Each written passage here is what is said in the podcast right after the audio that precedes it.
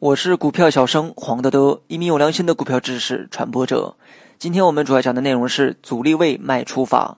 当股价在冲击重要阻力位的时候，此时便是短线卖点。对于股票市场上的大部分个股，我们都可以看到它在历史走势中形成的阶段性高点。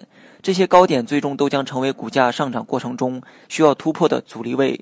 如果前方遇到阶段性的高点，我们要采取适当的减仓交易策略，并不一定要等到阻力位到达时才操作。在个股上涨的过程中，离前方阻力位只有百分之五左右的上涨空间时，就要根据当时的走势进行减仓操作。阻力位对于短线交易者的意义主要表现在三个方面：第一，回避风险。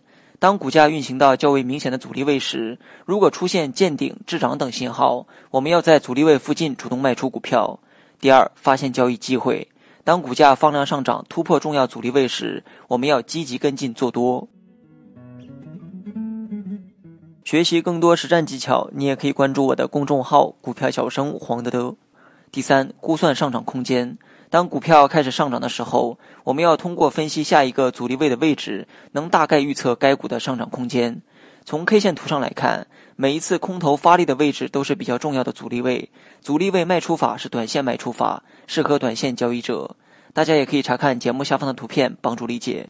如图一所示，新赛股份的股价在上涨到前期高点时都没有能够有效的突破，在三个箭头处都是遇阻回落，这就说明前期高点有很大的阻力。作为短线交易者，应该先回避这个前期高点可能带来的下跌风险，可以先卖出手中的筹码进行减仓操作。寻找这种阻力位的方法，就是将以往走势中的阶段性高点先找出来，然后大致确定每个高点距离现在的空间，再将当前股票走势与阻力位通过比较，可以得出上升的空间大概还有多少。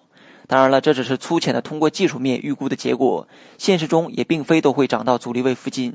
对于阻力位，我们要辩证的去看待，在没有突破之前，其产生的是阻碍作用；而在突破之后，则会产生较好的交易机会。之前的阻力位就会变成支撑位。好了，本期节目就到这里，详细内容你也可以在节目下方查看文字稿件。